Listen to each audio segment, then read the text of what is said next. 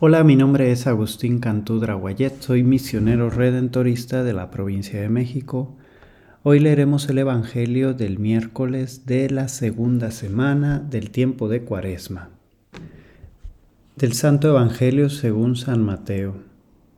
En aquel tiempo, subiendo Jesús a Jerusalén, tomando aparte a los doce, les dijo por el camino, Miren, Estamos subiendo a Jerusalén y el Hijo del Hombre va a ser entregado a los sumos sacerdotes y a los escribas, y lo condenarán a muerte y lo entregarán a los gentiles para que se burlen de él, lo azoten y lo crucifiquen, y al tercer día resucitará. Entonces se le acercó la madre de los hijos de Zebedeo con sus hijos y se postró para hacerle una petición. Él le preguntó, ¿qué deseas? Ella contestó, Ordena que estos dos hijos míos se sienten en tu reino, uno a tu derecha y el otro a tu izquierda. Pero Jesús replicó, no saben lo que piden. ¿Pueden beber el cáliz que yo he de beber? Contestaron, podemos. Él les dijo, mi cáliz lo beberán, pero sentarse a mi derecha o a mi izquierda no me toca a mí concederlo, es para aquellos para quienes lo tiene reservado mi Padre. Los otros diez al oír aquello se indignaron contra los dos hermanos, y llamándolos Jesús les dijo, Saben que los jefes de los pueblos los tiranizan y que los grandes los oprimen. No será así entre ustedes. El que quiera ser grande entre ustedes, que sea su servidor, y el que quiera ser primero entre ustedes, que sea su esclavo igual que el Hijo del Hombre no ha venido a ser servido, sino a servir y a dar su vida en rescate por muchos. Palabra de Dios. Todo ser humano es llamado a vivir la experiencia de Dios en su vida, es decir, a vivirse en Dios. Pero para poder vivirse en Dios se necesita confiar en Él, en su amor gratuito e infinito del cual brotamos, el cual anhelamos, al cual somos llamados. Dios siempre tiene la iniciativa de encontrarse con su criatura. Su encuentro más visible y palpable se dio en su encarnación. En Jesús de Nazaret, en el Cristo los seres humanos podemos ver y palpar carnalmente el amor de Dios hacia toda su creación. Por tanto, el llamado a vivir la experiencia de Dios es una respuesta al amor divino que siempre está atento a su criatura para llevarla a la plenitud. Ahora bien, seguir a Cristo no significa que la vida es completamente un paraíso. Esta creación maravillosa, pero contaminada exterior y interiormente por el mal, se encuentra perdida de la voz de Dios. Anhela a Dios, pero no sabe en dónde buscarlo. Mas el adversario, aunque en verdad ha corrompido al ser humano, no logró arrancarle su ligación con Dios, su raíz de criatura divina por lo cual podemos por nuestras decisiones estar extraviados del amor de Dios, pero en nuestro ser intuimos cuando nuestras opciones de vida se encuentran fuera del amor de aquel por quien fuimos creados. Somos de Dios y solo en Dios está nuestra plenitud. Quienes encuentran a Dios comienzan a saborear su dulce amor. En Él encuentra aquel que le da sentido a su vida.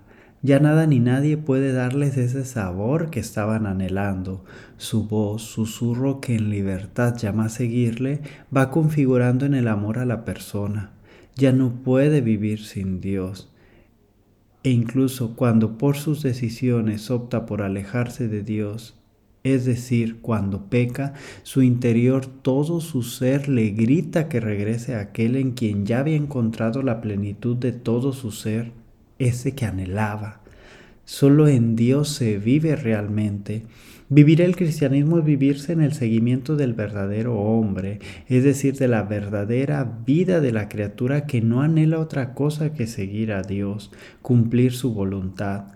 Contemplar la presencia de Dios y su acción, escucharle, cumplir su voluntad, sabiendo en carne propia que solo en Dios se encuentra el sentido de la vida personal, de la vida en todas sus formas, será el faro de la vida del cristiano que ha aprendido esto en Y que lo ha vivido en su propia vida.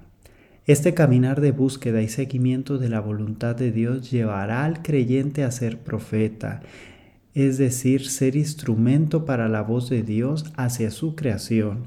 Dios desea gritar su amor al mundo, decirle en qué se encuentra extraviado con el fin de que regrese.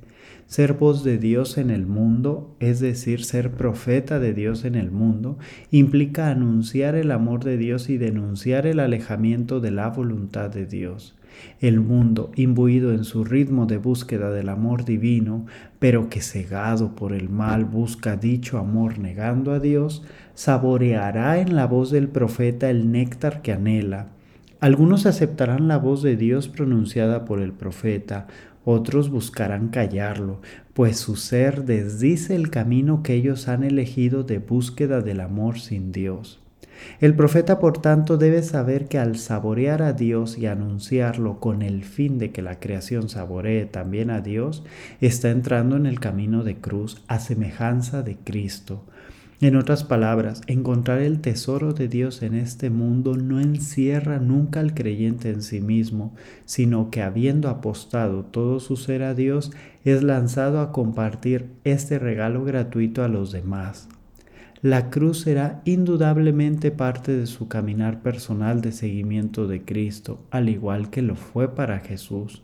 La cruz que desgarra al profeta lo enfila a ser testigo de Jesús. Su caminar tras Cristo le arrojará a abandonarse cada día más en Dios, le purificará, le hará libre de las ataduras del mal. En su seguimiento del Redentor se mostrará a los demás que el Dios del amor es un Dios de la vida. La muerte que se aproxima cada día más a Él es al mismo tiempo el momento de resurrección por la gracia de Dios hacia una vida más plena en el amor de Dios. El profeta se vive en el amor de Dios, el profeta anuncia y denuncia desde Dios, el profeta se arroja al mar de la misericordia de Dios e incluso pide por sus adversarios. El profeta experimenta en su ser, en su carne, la violencia del mal.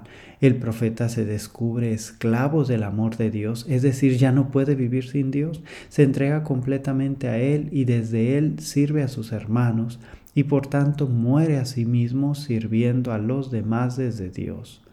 Y desde el amor de Dios resucita la vida plena, esa que anhelaba desde siempre, que el mundo envuelto en las seducciones del mal no pudo ofrecerle y que descubrió en su vida gracias al encuentro siempre presente del Dios del amor en su vida. Gloria sea dada siempre a Dios. Feliz miércoles de la segunda semana de Cuaresma.